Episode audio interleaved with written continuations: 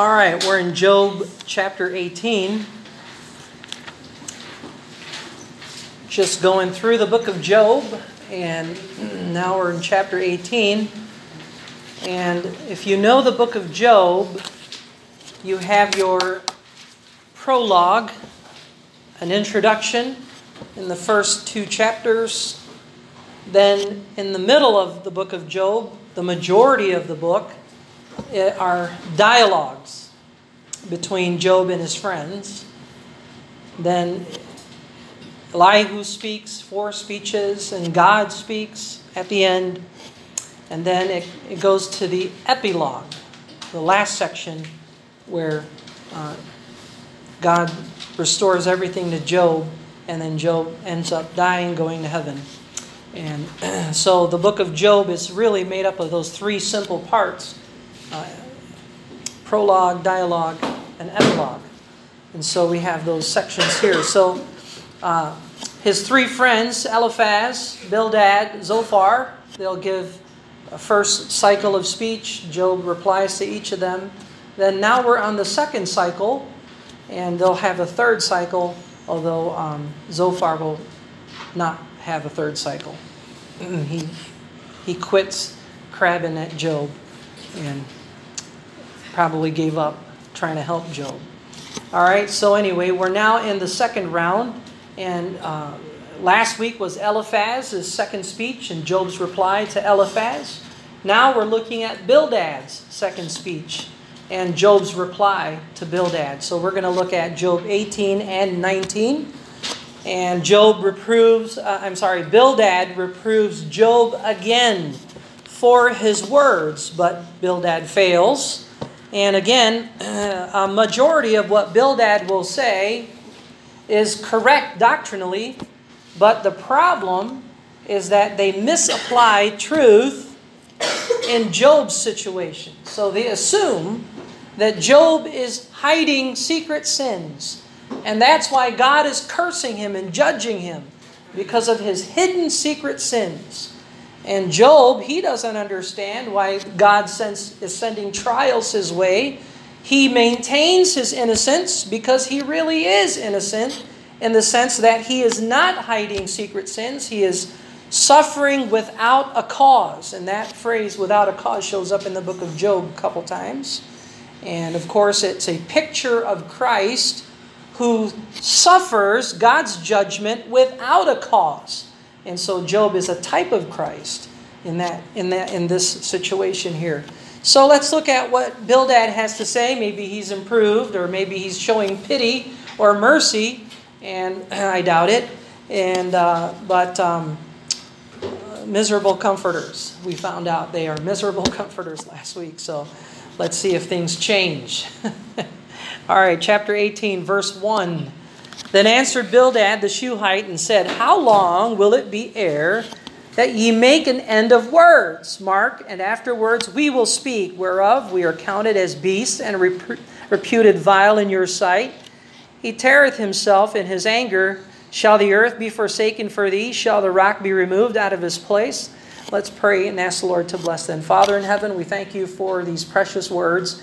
We thank you for the uh, example that we see in Job, his great patience, and even though he's being slandered by uh, his closest friends and forsaken by uh, his uh, uh, closest uh, family, Lord, his wife and his servants, just forsaking him, we do pray that um, we would see Christ in all this, Lord, and what great suffering Christ did for us, Lord so that we can communicate with you and have fellowship with you. I pray, Father, you bless this message. Lord, help us to see uh, how powerful the Word of God is in our lives and some of the things we can learn to comfort others when they're going through affliction. And I pray that you give us your grace in, in these things. I ask that you bless us, Lord, in Jesus' name. Amen and amen. Well, in the first four uh, verses here, Bildad uh, um, rebukes Job for his words. So they've been listening to Job and they're saying, well, this guy is not understanding that he's in secret sin. Job, go ahead and confess your sin. Seek the Lord. And uh, God will restore everything. God will bless you. If you would just repent, Job, you know you're in sin. And Job is saying, I'm innocent. Uh, you're, you know, I know just as much as you do. I, I can't explain what's going on. Uh, but I am being um, uh, uh, tested without a cause. I'm suffering for no cause. And you're miserable comforters. you're to comfort and, and come alongside and help me. But now you're, you're accusing me uh, of, of being a sinner. so Bildad rebukes Job for his presumptions and impatience. And so uh, he says here, let's look at verse number five. Yea, uh, and uh, here Bildad will explain that the wicked will end up in judgment. So obviously, Job, you're wicked because God's judging you. Now, let's see. Uh, verse 5 Yea, the light of the wicked shall be put out, and the spark of his fire shall not shine. The light shall be dark in his tabernacle, and his candle shall be put out with him. The steps of his strength shall be straitened. That means uh, narrowed or limited or restricted. And his own counsel shall cast him down. For he is cast into a net by his own feet, and he walketh up a snare. The gin, now the gin, what is a gin? This one's a unique word, and it, it, it comes from the word engine, machinery. So you know the cotton gin, you've heard of that machinery. And so basically you, you're going to get caught by your own doings, is what Bildad is saying. So the gin shall take him by the heel, and the robber shall prevail against him. The snare is laid up for him in the ground, and a trap uh, for him in the way. Terror shall make him afraid on every side, and shall drive him to his feet. So, see, Bildad is illustrating and uh, uh, showing us piece by piece how the wicked is going to end. You're going to end in terror. It's going to be dark for you. It's not going to work out for you. You're going to get caught in your own snares. His strength shall be hunger bitten. Wow, that's a great word. Hunger bitten. I don't think you'll be hunger bitten in this church. but anyway. did I put a note on hunger bitten? I did not. Uh, anyway, hunger bitten. I'm, hu- I'm Hungry Henry, and you're Starving Marvin, and my cousin is Hunger Bitten. and destruction shall be ready at his side. So the end of the wicked is destruction. It shall devour the strength of his skin, and even the firstborn of, of death shall devour his strength. His confidence shall be rooted out of his tabernacle, and it shall bring him to the king of terrors. Now, in the, in the book of Job, the king of terrors is death. So look how poetic the book of Job is. Very poetic way of saying death, the king of terror. And it really is a terrible thing, uh, the idea of death. Uh, what a terrible thought if you don't know the Lord Jesus Christ as your Savior. That would be a horrible thing.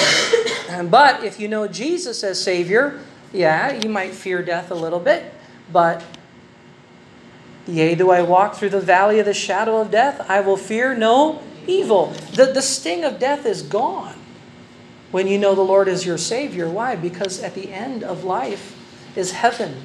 So, how many loved ones have we, have we the comfort of knowing that, yes, they suffered death, but as soon as they breathe their last breath, they, they're in the presence of the King of glory. Oh, see? But the king of terrors. So it shall dwell in his tabernacle, because, verse 15, it is none of his. Brimstone shall be scattered upon his habitation. His roots shall be dried up beneath, and above shall his branch be cut off. His remembrance shall perish from the earth. I think one of the reasons why we don't read the name of the rich man and Lazarus is because of the principle of a verse like this. The remembrance of the wicked is cut off. I think this is one of the reasons why God looks at the unsaved and says, I never knew thee. I mean, God is omniscient, and yet He says, You, I never knew. This is bad. this is if you're not saved, when you go into the lake of fire, you will be forgotten. Not just by everybody, but more importantly, God.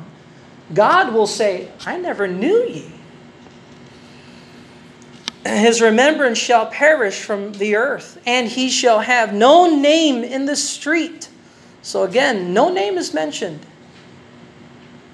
Terrible. He shall be driven from the light into darkness, chased out of the world. He shall neither have son nor nephew among his people, nor any remaining in his dwellings. That they that come after him shall be a, a stone, astonished. Uh, yeah, okay. At his day, as they went before, were frightened. Surely, such are the dwellings of the wicked. This is exactly how it's going to happen to the wicked. And Job, you're there. And this is the place of him that knoweth not God. Now, let me ask you a question. Everything that Bildad said, is it right? Is it true that the end of the wicked is destruction? Yeah, absolutely. That's one of the uh, amazing things about the book of Job. See, what they're saying is doctrinally right and true, but they're misapplying it to an innocent man, to Job. A perfect, upright man is skewed evil. He, uh, he, had a, he has a great relationship with God. That even as he's going through the sufferings, did he forsake God? No. And we'll have some hard words here in verse 19, and you're thinking, well, how could you talk to God like that? But at least he's talking to God. He didn't forsake his faith. So, uh, so again, uh, when you look at the book of Job, you'll see this. The friends are correct in doctrine, but they misapply it to Job. Now, what about us? What about us? So we know Bible. We know truth, and we need to be careful that we don't misapply truth to the people that we're ministering to. Those Sunday school children, those uh, adults that come, the visitors that come. We don't judge them, we don't prejudge them.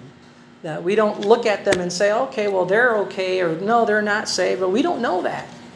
It's best to develop relationship and ask questions Say, uh, do you know for sure you're saved? Do you know for sure? And let them explain. So if if uh, if the Lord were to take you to judgment, how would you know that you're saved?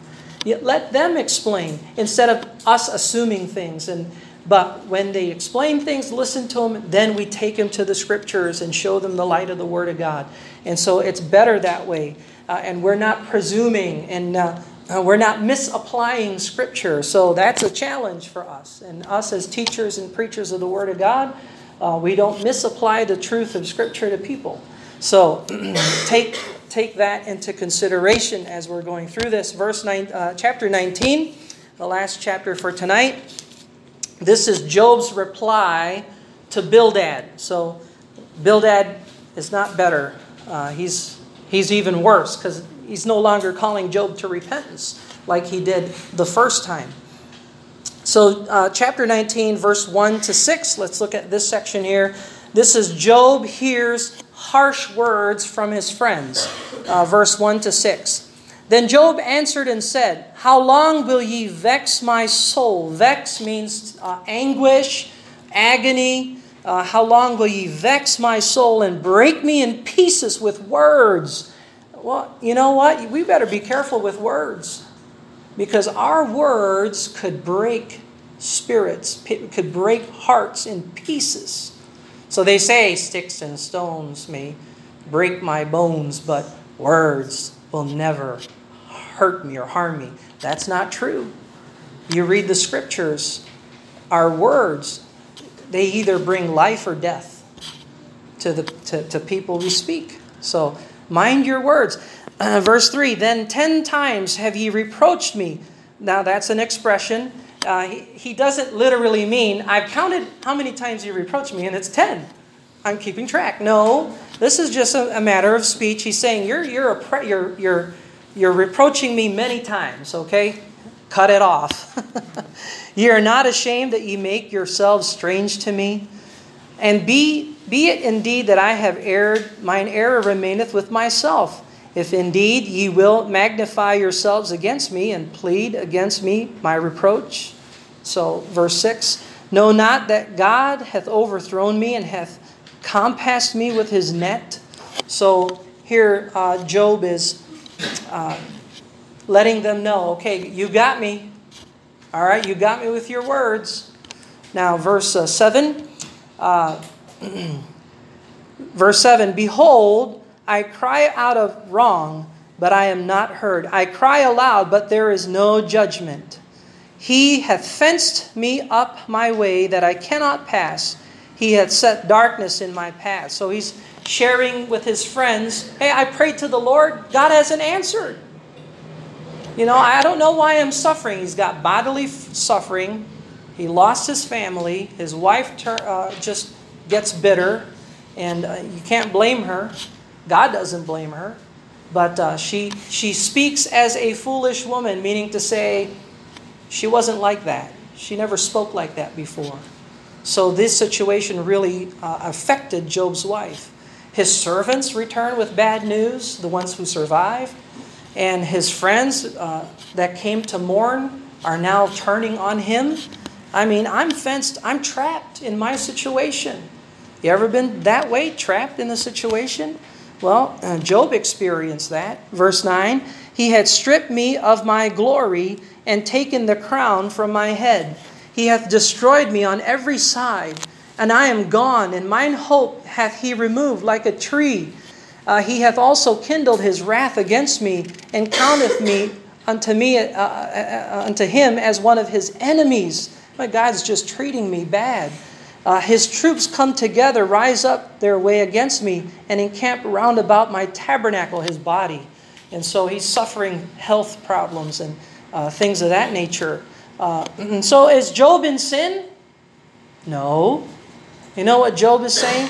He's just being honest. I'm just telling you, this is what I feel like.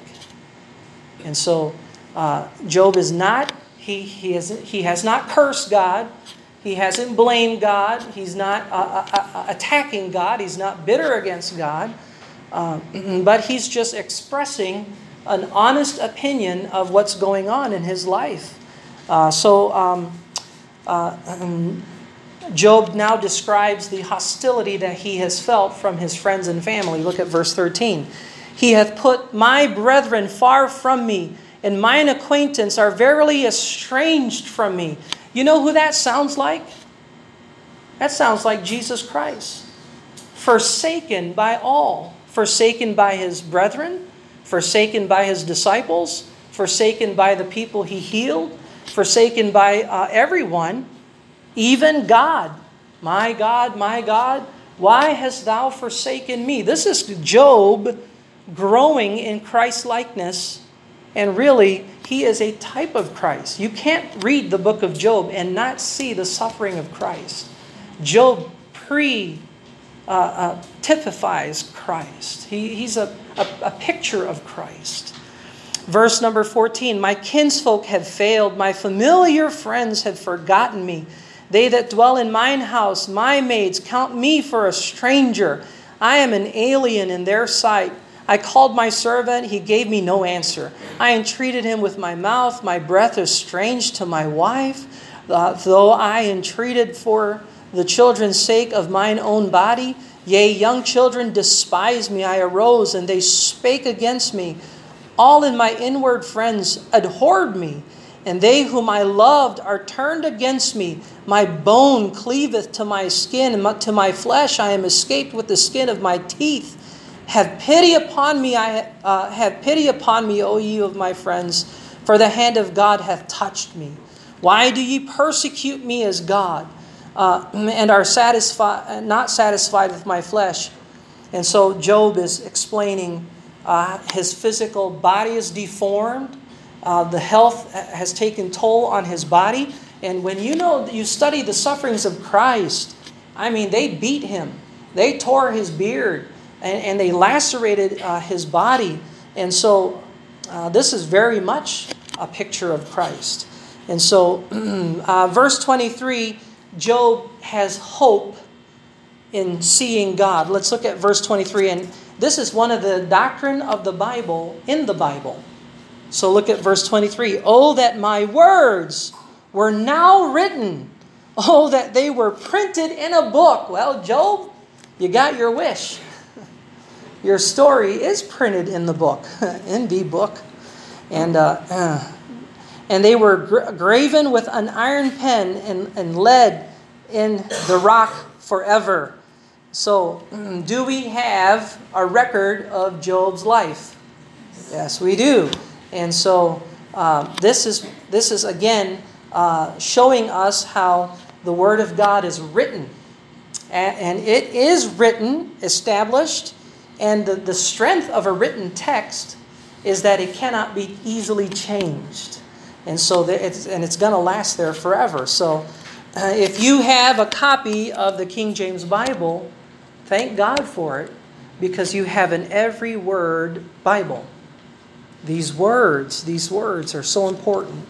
Verse 25 For I know that my Redeemer liveth. That's one of the greatest verses in the Bible. I know that my Redeemer liveth, and that um, he shall stand at the latter day upon the earth. This is Job's hope.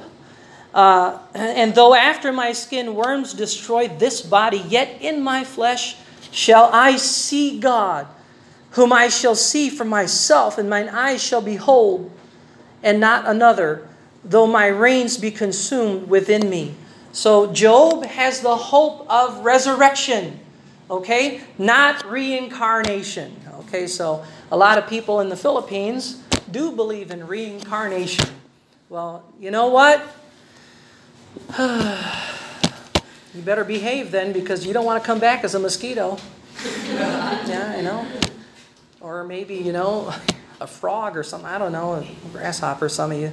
Anyway, um, but um, we, as Christians, we don't have superstitious belief that we'll come back again as another life being or whatever. Uh, we believe in the resurrection. And we believe that we will see God uh, someday, that we will see our Redeemer. And our Redeemer lives. So he died on the cross three days and three nights. He resurrected from the dead. Jesus Christ, our Redeemer, lives. And we'll see him someday. And Job had that hope in his heart. Uh, so Job knows he's going to die, but he has that hope of resurrection. So now this is the first book written in the Bible, chronologically. So even the earliest, the first book of the Bible, is already teaching the glorious hope of resurrection and a living Savior. So, uh, verse 20, uh, let's see here, verse 28. But ye should say, Why persecute we him, seeing the root of the matter is found in me? And be ye afraid of the sword. So he's warning his friends. Hey guys, listen, you better you better you better stop it. You better stop your nagging, your judgmental words, your misapplication of biblical truth because you're going to get you're to get it. You're going to be judged. Uh, verse 29 Be ye afraid of the sword, for wrath bringeth the punishment of the sword, that ye may know that there is judgment. You're going to get this. So, whatever the Lord's judging me with, it'll happen to you if you don't stop uh, misapplying biblical truth. And so, there we have Job's hope, even in the worst um, of situations here. So, is Job hiding secret sin? No. Is he uh, perfect, upright, eschew with evil? Yes, he is. Okay, so uh, um, do do the wicked are the wicked people to be cut off and punished?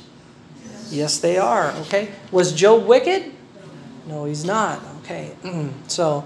Um, just because someone's suffering doesn't mean that they are in sin. All right, so that's something some of the things we can learn. Job's friends offered no hope to Job. And so that's one thing that people need when you're counseling them, when you when you want to encourage them in the Lord, give them a sense of hope. Uh, hopeless situations. You know, when we look at Nani Maria and we think, boy, how hopeless that situation is. You know, just coming around her and singing to her and being there, even for just a few moments, it brings hope to her. It encourages her. And you should have heard her singing with you. And Bildad's words are all about an illustration of the destruction of the wicked. Then he applied it to Job. Of course, that was wrong. Job felt isolated, trapped, and without hope. I want you to know those words. When you meet someone who's discouraged or down, it could be that they feel isolated, trapped, and without hope. And so your presence being there helps them not feel isolated, not feel trapped, and hopefully your presence brings them hope. Uh, Job had faith in his Redeemer, similar to David. We can look at Psalm 19. Let's look at Psalm 19, verse 14. So, Job, uh, I would say David probably read the book of Job. The Psalm 19, verse 14. Psalm 19, verse 14, he expresses hope for his Redeemer. David had hope for his Redeemer, to see his Redeemer. Psalm 19:14 Let the words of my mouth and the meditation of my heart be acceptable in thy sight, O Lord, my strength and my redeemer. David had faith in a redeemer. Look at Isaiah 44. So the Old Testament points to a redeemer. A redeemer. Isaiah 44 verse 6. Isaiah 44 verse 6. Thus saith the Lord, the King of Israel, and his Redeemer, the Lord of hosts. I am the first, I am the last, and beside me there is no God. So Isaiah testifies of a Redeemer. Jeremiah chapter 50. Jeremiah chapter 50. So the theme of a Redeemer in the Old Testament is all through the scriptures. Uh, Jeremiah chapter 50, verse 34, of course, kicked off by Job. Job starts it all. Uh, Jeremiah chapter 50, and verse 34. Their Redeemer is strong. The Lord of hosts is his name. He shall thoroughly plead their cause, that he might give rest to the land and disquiet the inhabitants of Babylon. And of course, the kinsman Redeemer, there's a, a love story in the Bible of uh, Ruth and Boaz. And Boaz is her kinsman redeemer. Well, well, well, what do you know? Romance in the middle of the Bible. Job will be vindicated at some point in the future. So Job knows he's going to die. But after death, his friends are going to realize some way, somehow, that he was innocent. And so that's where Job is right now. He's anticipating death but he, he doesn't worry about it. In the end, my friends will know I was hiding nothing. I was not in sin. And verse uh, and lastly, Job experienced deep despair and mountaintop glories. But the key, whether you're on the mountaintop or in success, or whether you're in the trials beneath in the valley, here's the key. No matter where you are, the key is to remain humble and obedient to God humble and obedient to God in the middle of his testings and trials. All right? So if you if you're going through something, uh, how obedient are you to God? And if you're having success and everything's going well, how obedient are you to God? So I know when your things are going well, it's easy to forget the Lord. And when things are rough, it's easy to run to the Lord, you know. But whether you're up or down, uh, what, how obedient are you to the Lord? That's the important thing, to be faithful to Him, whether you're on the up or down. Let's pray. Ask the Lord to bless them. Father, we thank you for the book of Job and the things that we're learning in it. I pray that um, we would take heed to ourselves, Lord. Help us not to be like Bildad, proud and judgmental and condemning and accusing and uh, just misapplying scripture and biblical truth. Help us to be more like Job, patient, enduring, looking to the Redeemer, faithful, and uh, though we may not know why and all the details of what's going on, we can be faithful and true in even in the midst of testings and trials, severe testings and trials. Help us to bring hope to people who feel isolated, hope to people who feel hopeless. Help us to bring the love of Jesus into their lives by showing them scriptural truth and coming alongside to encourage them and give them hope. We ask that you'd bless us, Lord. Help us to walk with you. And we ask you, you to help us learn these words of truth from the Bible. We love you, Lord. Ask that you would help us now in Jesus' name. Amen and amen. God bless you. You are dismissed.